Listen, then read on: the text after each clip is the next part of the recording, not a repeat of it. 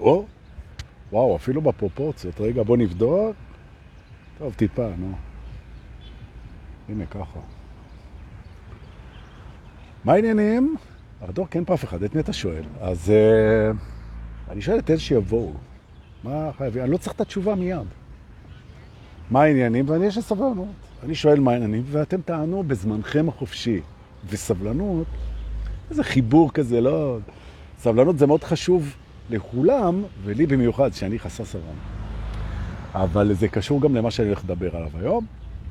אבל קודם נלך לפרטים הטכניים, וגם אה, נגיד בצורה מסודרת שלום לכל מי שהצטרף, מצטרף ויצטרף אלינו. נכון, אני רואה שכבר יש אנשים, שלום לכם. תכף גם פייסבוק בטובו יגיד לי, עזרי פינקר, חמוד שלי, הנחה המצטרף הראשון המדווח. שוב אני אומר, אל תכעסו, אה, פייסבוק מדווח מה שבא לו, לא יודע, יש לו איזה אלגוריתם דיווחים, לא קשור לכלום. ודלית רזת השנייה, מה העניינים? חמודה, הכל בסדר? אתה לא תקרא לי חמודה, שומע? טוב. אבל הרבה תגובות היו, אה, באמת הרבה תגובות אה, היו על הלייבים האחרונים, ועל האחרון שהיה, אם אני לא טועה, אתמול, ממש היה פיצוץ של תגובות. פיצוץ של תגובות, נורא כיף. נורא כיף. אנשים מגיבים, אז זה עושה נעים, בכל מיני. וגם היו כאלה שפינקו אותי בתשורות, שזה מתנות, של כסף בביט ובפייבוקס, לכם. תודה גדולה, מחמם את הלב וגם את הכיס, איזה כיף, נכון. אז פינקתי את עצמי עכשיו במסבחה על חשבונכם. מה? נכון. הנה יפעת סרלין הצטרפה, שלום גם לך. לפני שאני אתחיל, רוצה להגיד שהיום אנחנו ב-23 לחודש נובמבר 2023, מה שאומר 23, 11, 23 לחובבי הז'אנר. היום היה, היה אמור להיות היום שראשוני החטופים חוזרים לזרועותינו מעזה. כרגע זה לא קורה, זאת אומרת זה נדחה, למחר אולי. מותח פה את כולם. אז זה המצב. אני אומר את זה לטובת קפסולת הזמן, שאנחנו ניסחר בימים האלה, שזה ימים שאנחנו לומדים בהם הרבה מאוד על עצמנו. גם זה מתקשר למה שאני הולך לדבר. אז אמרנו 23 בנובמבר, סליחה, לי קוראים דור פולס, באתי לתת לכם פה שיעור רוחני לקראת הסוף שבוע. ואחרי שאתם כל כך מגיבים וכל כך משתפים וכל כך מתרגלים, אז אני אשקיע במיוחד. כיף, הנה דורית שפירה פה. שלום גם לך. יפה. דורית שפירה, בטח שואל את עצמך, מתי כבר יצא הריטריט שאנחנו מחכים בסוף המלחמה, וישר נקבע ריטריט בקפריסין על סיפור חיים חדש, ואיזה יופי. הנה, אני רואה שהשמש היא מגיחה רגע באיזה זווית, אז אני אעשה שהיא לא תפריע לנו. משהו כזה. בסדר? יופי. Um, היום אנחנו באפיזודה 237, אני חושב, במסע לממדי ההגשמה. יכולים למצוא את הכל בספוטיפיי גם, אתם לא חייבים להיחשף לדבר הזה, אבל אם כבר נחשפתם, אז מה שלומכם? איזה יופי. יום חמישי, מחר סוף שבוע, מזג אוויר מדהים, ואם מצאתם בלבכם, וזה לא מתאים לכל אחד, את הכוח ואת החשק לצאת קצת לטבע, אולי לשים איזה בוקסה, אולי אפילו להזיז את הגוף, וזה לא מוקדם לכם מדי, אז אני מאוד ממליץ על הדבר הזה. מי שיכול להזיז את הגוף, זה לא משנה אם זה ספורט או ריקודים או כל דבר שמחבר את הגוף ומפורק את המתח ואת הלחץ, בטבע, חשוב, בטבע, לנשום, ללכת קצת יחפים, לגעת בבריאה, בשכינה. הנה נעמה ביסמוט, רק אמרתי לגעת בשכינה, אבל דורקה, זו הטרדה שלה. לא, זה לא, לגעת בשכינה. זה טוב. על מה? לעזאזל, באנו לדבר היום ובאנו. נכון? אז אני אספר לך. וזה קשור לבין דוריות, לשרשור, למה שנקרא לג'ינוגרמיה, כן? אם תרצו, כן? שזה עיוות של המילה ג'ינוגרם. שבעצם השרשור הבין דורי זה פרק מאוד גדול בצמיחה הרוחנית, ואני הולך לקחת משהו אחד מהדבר הזה ולהתנג'ס עליו כל השידור בערך, משהו כזה. מה אתם אומרים? אז קחו כוס מים, קחו נשימה עמוקה.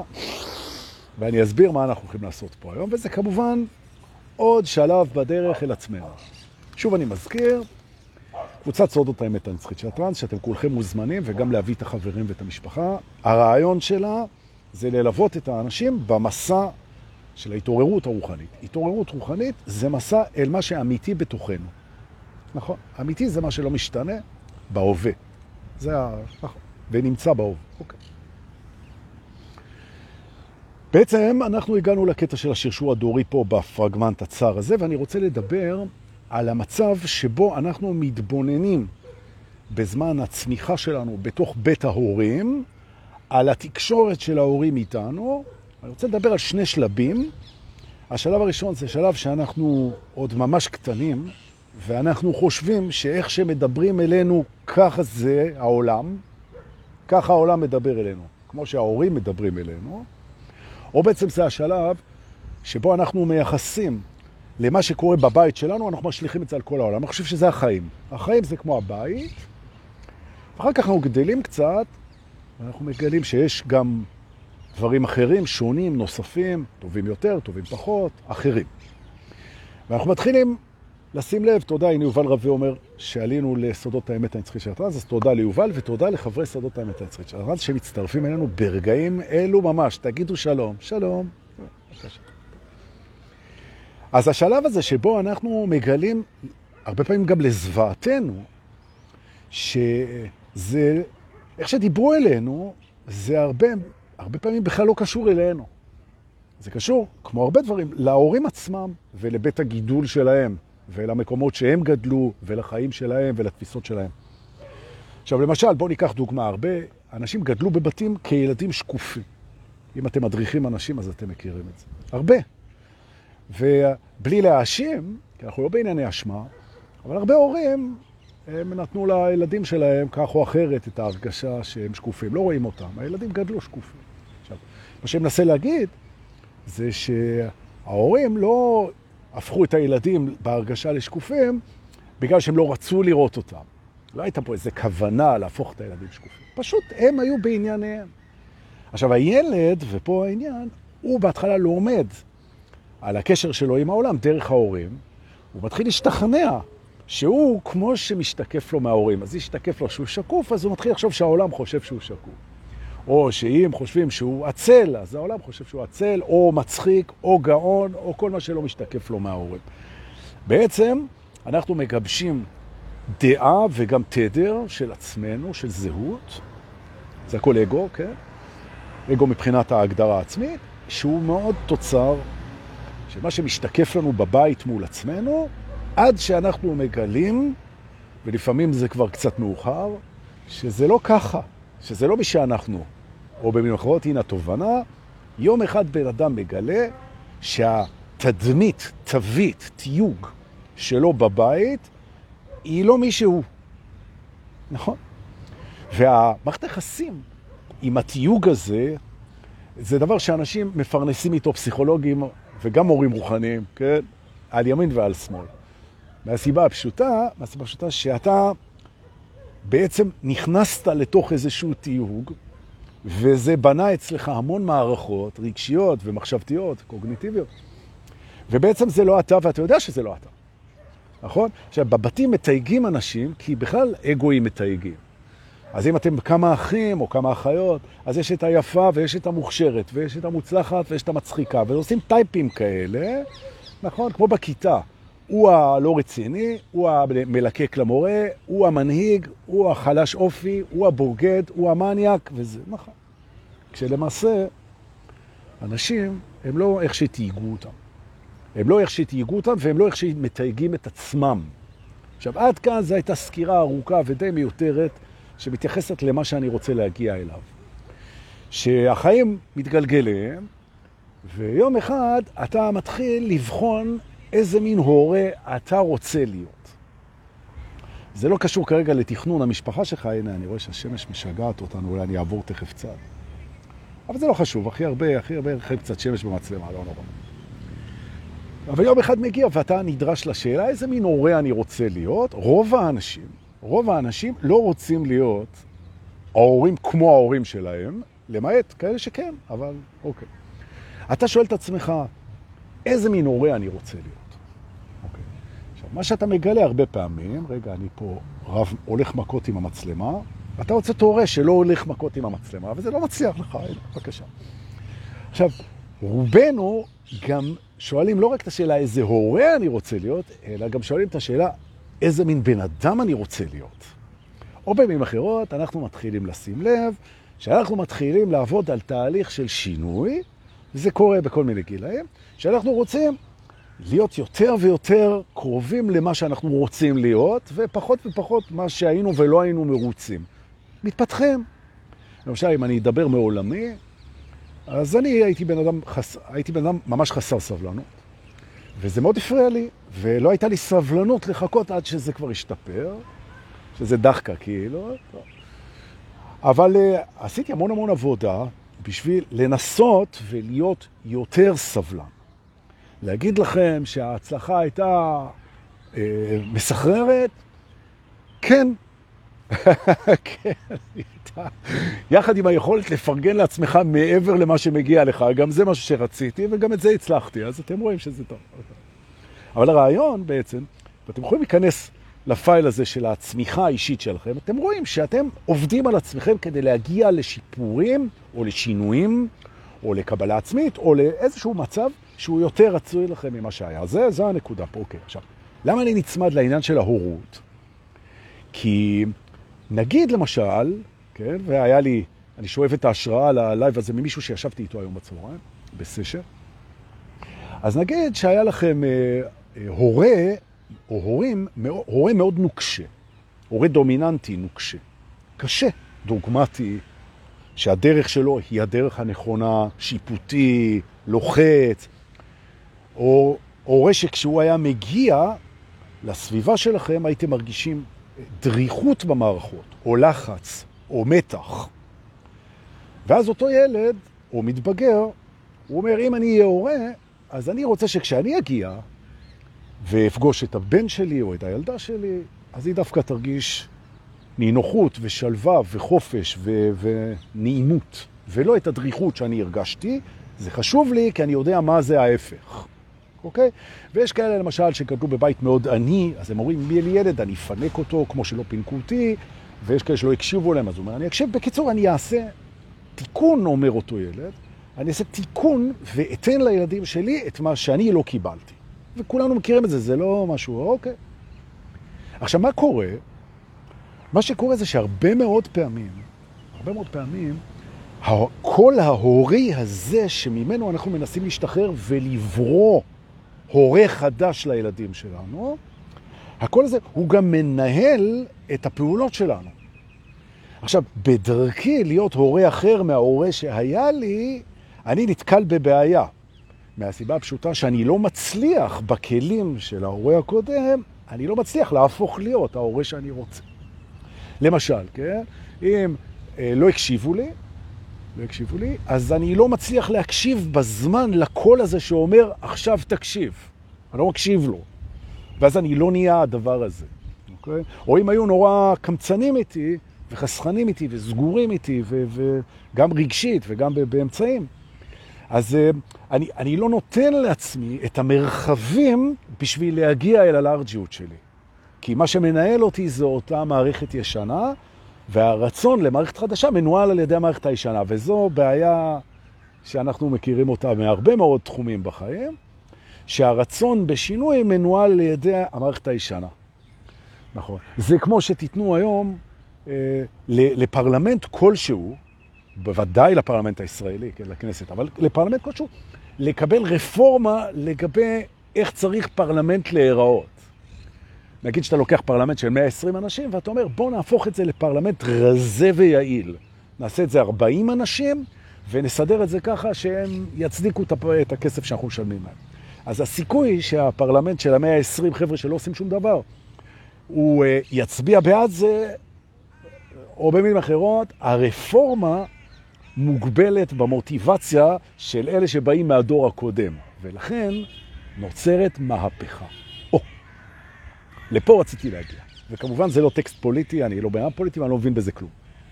בפוליטיקה. אבל מה שאני יודע זה דבר כזה, שמה שמסרב להשתנות, מה ש... או שלא משתנה או שנשבר. זאת אומרת, כשאתה רוצה לשנות משהו שלא מוכן או לא יכול להשתנות, אז או שאתה לא מצליח לשנות אותו והוא לא משתנה, או שצריך לשבור אותו. והשבירה הזאת, הרבה פעמים, היא שבירה שקורית לנו. אנחנו חווים, הרבה מאוד פעמים סביב גיל ה-40, 45, אנחנו חווים משבר מאוד חזק, כתבו על המשבר הזה אין סוף טקסטים. אז אני אוסיף את הטקסט שלי, את השנקל שלי. מה? כולם יכולים? גם אני יכול. מהאנשים שמגיעים, וזכיתי ומגיעים לשבת, מגיעים לשבת אליי ובאים לשבת איתי, באים לשבת אנשים, באים לשבת איתך כמורה רוחני, לא כפסיכולוג, וזה הרבה חופש. כי אנחנו מדברים בתוך הסשן על הכל בראי המסע לעצמנו, ולא, ב... סליחה על המילה, לאונן לאגו. נכון. זה גישה אחרת. זאת אומרת, בעצם, המודרך שמגיע, הוא לא יושב ומוצא מרחב לספר על התפיסות שלו, רגשות שלו, פחדים שלו וההורים שלו, אלא הוא יותר מקשיב למורה הרוחני שמנווט אותו פנימה אל המקומות ואל היעלומים בתוכו שהוא צריך למצוא ולפתוח ולתרגל. זה גישה אחרת. עכשיו, אני אומר לכם שמגיעים המון אנשים במשבר אמצע החיים. דיכאון, חרדה, ייאוש, אמ, חוסר מוטיבציה לחיות, אובדן המשמעות, אובדן דרך. ומה שהם לא רואים, שהרבה מאוד פעמים המשבר הזה הוא משהו מדהים, שנועד בעצם לסלק, לסלק את השיח הפנימי הלא רצוי שהיה להם מההורה הדומיננטי. ולברוא בתוכם שיח חדש, אחר, פתוח, מבין, מכיל, אוהב. הרבה פעמים אפשר גם לכנות את זה, למרות שאני נזהר מההגדרות האלה, החלפה של אנרגיה זכרית באנרגיה נשית, כשהכוונה זה לא פה מגדריות של גבר ואישה. זה סוגים של אנרגיה שקיימים בכל אחד ואחד. זה לא קשור, ואתה יכול להיות באנרגיה נשית ולהיות הבן אדם הכי גברי בעולם. וההפך, וההפך. אתה יכול להיות נשי מאוד עם אנרגיה גברית. זה לא, זה לא, זה לא מה שאנחנו חושבים בקטע של גבריות ונשיות. זו האנרגיה של איך אתה מתייחס לעצמך. וזה מתחיל במשבר. כי אנרגיה נשית, ועוד פעם אני אומר, יש גברים עם אנרגיה נשית מאוד מפותחת. להיזהר, לא, שזה לא יתחיל להישמע אה, טקסט מגדרי. ולכן נקרא לזה אנרגיה יותר קשוחה ואנרגיה יותר רכה, אם תרצו. או אנרגיה הישנה והאנרגיה החדשה. עולם ישן, עולם חדש. אוקיי? או אנרגיית אגו, אנרגיית ספיריט. אוקיי? ואפשר ללכת לאמא ואבא והכל, אבל זה כבר קשור ללוח אסוציאטיבי. כן? בבסיס על מה שאנחנו מדברים, מדובר שכשאתה מסתכל על המשבר שלך כמשהו שבורא אצלך, מנהל רגשי חדש מול עצמך, כדי שתוכל סוף סוף להיות ההורה הזה שרצית להיות. כי איך אתה תלמד להיות ההורה שאתה רוצה להיות אם הוא לא נמצא בך? והוא לא נמצא בך כי ההורה שלך הוא לא היה ההורה שאתה רוצה להיות. ומאחר שההורה שנמצא בך זה משהו שלא רוצה להסתלק, הוא לא רוצה להסתלק, אז אתה נשבר. זה לא אתה נשבר. זה בחוויה שלך. רגע, בוא נסדר את ה... רגע, נהפוך את המצלמה. תהיו איתי רגע. אני רואה שהתאורה נהיית מאתגרת. אז בבקשה. בואו נראה. קחו אוויר בינתיים. הנה, עכשיו השמש תהיה אצלי בפנים, וזה יהיה לכם נוח. אני אסבול ואתם תהנו. נכון? ארי כספי, מה העניינים? טוב. נכון. עכשיו, מה לעשות? שהדפוסים, וזה מדובר פה על דפוסים, רגע, מה זה כל הקרבה הזאת? רגע, למה אתם נתקעתם לי פה בתוך ה... אי אפשר ככה. כן. איך עכשיו? טוב. דורקה, תפסיק להסתדר כמו איזה פרימה בלרינה ותדמה, תלמד, אתה לא... מה העניינים? יופי. קחים אוויר, אני ממשיך. אנחנו מגלים לזוועתנו באיזשהו גיל, זה יכול להיות ב-30, זה יכול להיות ב-50, אנחנו מגלים שבעצם הכלי שאיתו אנחנו עובדים מול כל דבר, הוא הכלי שמדבר, הוא מדבר בתוך המחשבות שלנו ומחובר למערכת הרגשית שלנו. והכלי הזה זה הכלי שהוטמע בנו לרוב מהילדות. ואם הכלי הזה הוא לא הכלי שאנחנו רוצים להיות, אין לנו בינתיים מאיפה לייבא את הכלי האחר, ומה שיפה בהתעוררות הרוחנית זה שיש לנו לייבא אותו, אנחנו מייבאים אותו מבפנים, אבל הוא רדום. וכדי שהוא ייפתח כמו פרח הלוטוס שגדל על ביצה ועל ביוב, אז צריך להיות משבר כדי שהישן יישבר. או במילים אחרות, אם אתם פוגשים בתוככם או אצל בסביבה שלכם מישהו שנשבר, יכול מאוד להיות, לא תמיד, אבל יכול להיות שהוא נשבר כדי לאפשר לחדש להיכנס, וזה מדהים, וזה מרגש, וזה נהדר. והגישה אומרת, הגישה אומרת, המשבר הוא נכון וטוב לי. למרות שהוא קשה, למרות שהוא מפחיד מאוד, מפחיד מאוד, עם חרדות, ואתה לא רואה לאן זה הולך, ואתה לא מסוגל לתפקד, ואתה משותק, ואתה לא יוצא מהבית, ואתה בדיכאון, והעתיד לוט בערפל. וזה נורא מפחיד. אותה אינטליגנציה שאתה רוצה שהיא תנהל את המערכות שלך, לוחשת לך בשקט או בכל רם דרך מורה רוחני, קח את הזמן, זה בסדר גמור. קח את הזמן, זה בסדר גמור. זה בסדר המשבר, וזה בסדר הדיכאון, וזה בסדר החרדה. זה בסדר. זה מסלק את הישן וזה ייקח זמן. אוקיי. אז אנחנו צריכים להבין שאנחנו עושים פה בעצם שינוי של מי שמדבר אלינו בתוך הראש שלנו. עכשיו תשימו לב. בזה שאנחנו עושים את ההחלפה הזאת, או מי שאוהב שחמט, את ההצרחה הזאת, שאנחנו מחליפים את הסדר, זה לא מסלק ולא הורג את הקול הישן. בכלל, אנחנו לא מסלקים ולא הורגים קולות בתוכנו. אי אפשר. מדוע? כי יש בתוכנו את הכל ותמיד יהיה גם. המשחק הוא לא משחק של יש ואין. זה לא משחק של לסלק את הפחדים, או לסלק את הביקורת, או להשמיד את השיפוט, או להעלים את האכזריות. ממש לא. המשחק של הצמיחה הרוחנית הוא משחק של אפשור והזדהות. אפשור והזדהות. מה כוונתי? הנה אני מסביר, זה החלק השני, בואו ניקח אוויר. לא, לא לקחתם, אני ראיתי. יש לי איתה באפליקציה, אני רואה בדיוק, למרות שנראה לכם שאתם רק רואים אותי, אבל אני רואה את כולכם. אז אני מבקש. וגם את זאת שמחטטת עכשיו באף שם, כן? אז אין לי בעיה עם זה. אני מאפשר, אבל אני לא מזדהה. נכון. למרות שזה עושה חשק. כמו שמישהו מפהק, אז כולם מתחילים לפהק, אז מישהו מחטט באף ישר, אתה אומר, סך הכל מעניין מה, מה יצא היום. כן, טוב, אוקיי. אבל דורקי, השיחה, כמו גם השיעורים, זה כבר אולי הגיע הזמן של... נשמתם? טוב. בעצם, אנחנו, בדיוק כמו עם האגו, בדיוק אותו דבר, אנחנו עושים שיפט, שינוי תנועה, שמה שהיא עושה, היא לא שוללת ומסלקת את הקול הישן שבחרנו לא להיות. הלוחץ, הביקורתי, השיפוטי, המאיץ, הש...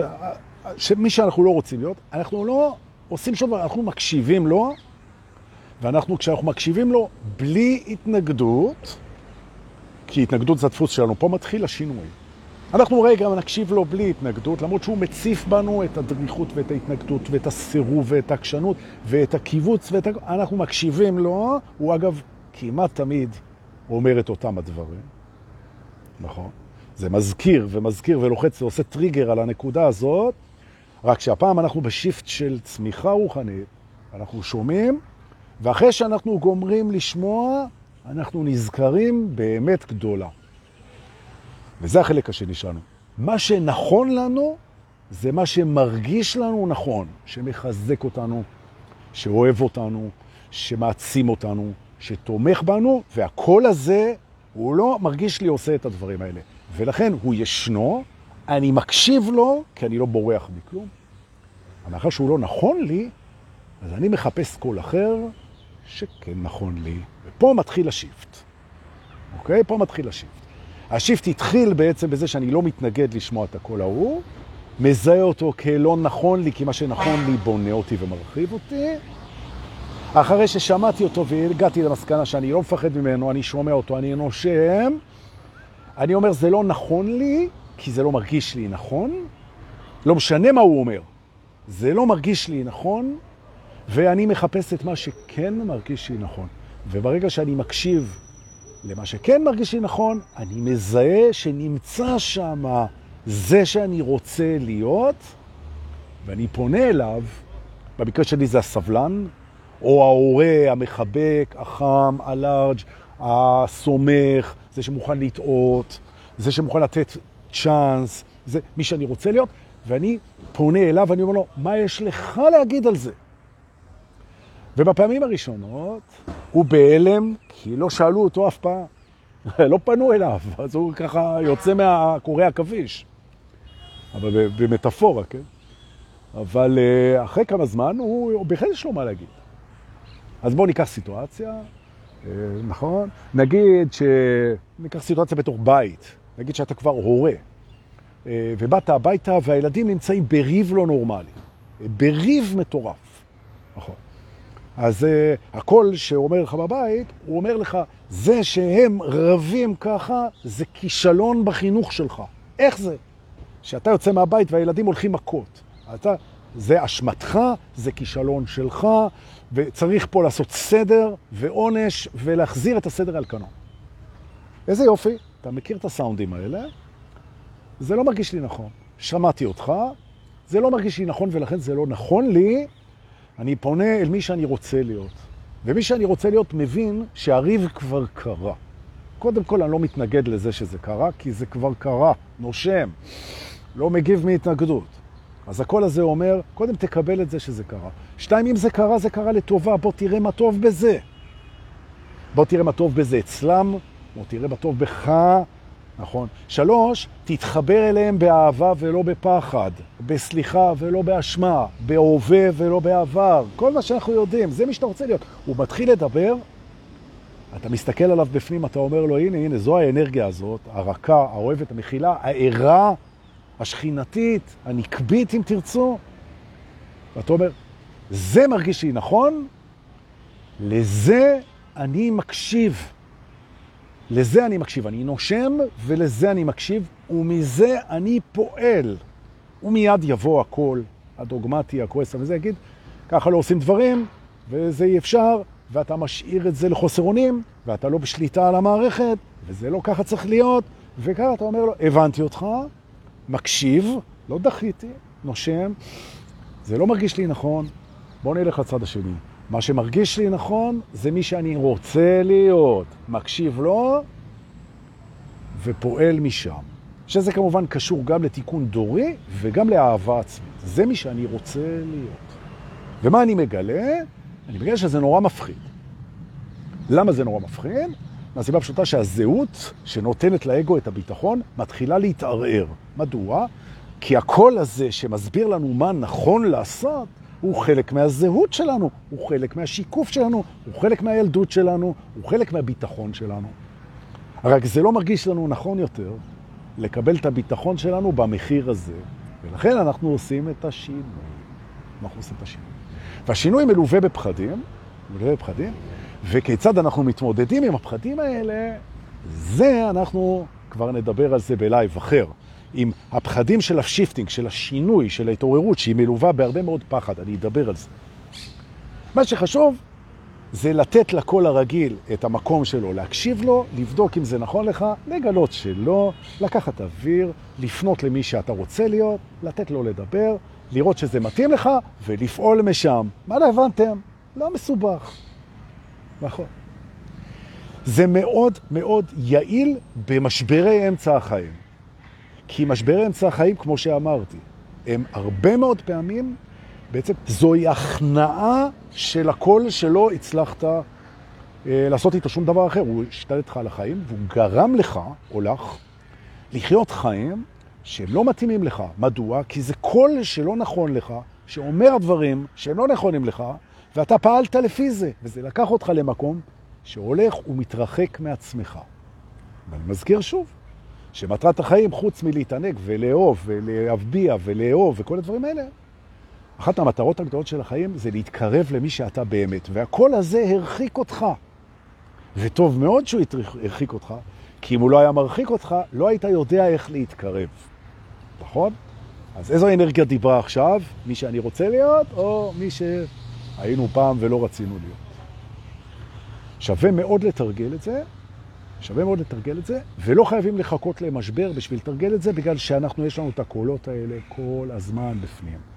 שורה תחתונה, מקשיבים להכל, נושמים, מאמינים למה שמרגיש לנו נכון, מזדהים עם מה שמרגיש נכון ופועלים ממה שמרגיש נכון. וחוזר חלילה, הפחדים שעולים יטופלו באחד מהלייבים הבאים, ואנחנו עולים על הרכבת שמובילה אותנו אל עצמנו, בהווה, בנצח, באהבה, בקבלה, במי שאנחנו רוצים להיות ומי שאנחנו באמת. כי מי שאנחנו רוצים להיות זה מי שאנחנו באמת. מה אתם אומרים? איזה כיף. אז צריך להגיד לכם תודות. תודות שאתם משתפים את זה, זה מביא מלא אנשים, זה מביא אנשים לסודות האמת הנצחית של טרנס. ונורא כיף. והם נרגעים והם לומדים והם מתפתחים, והקרדיט הוא שלכם וגם שלנו, וכל המדריכים שעובדים נורא חזק. שיהיה לנו אחלה סוף שבוע, תודה ליובל רווה ולשחר רחל ולכל הנוגעים במלאכה, ותודה על זה שאתם שולחים בביט ובפייבוקס כסף, מתנה, תודה רבה. אנחנו נתראה בלייב הבא, שמחתי שבאתם. חיבוקים ונשיקות ותודה רבה. להתראות.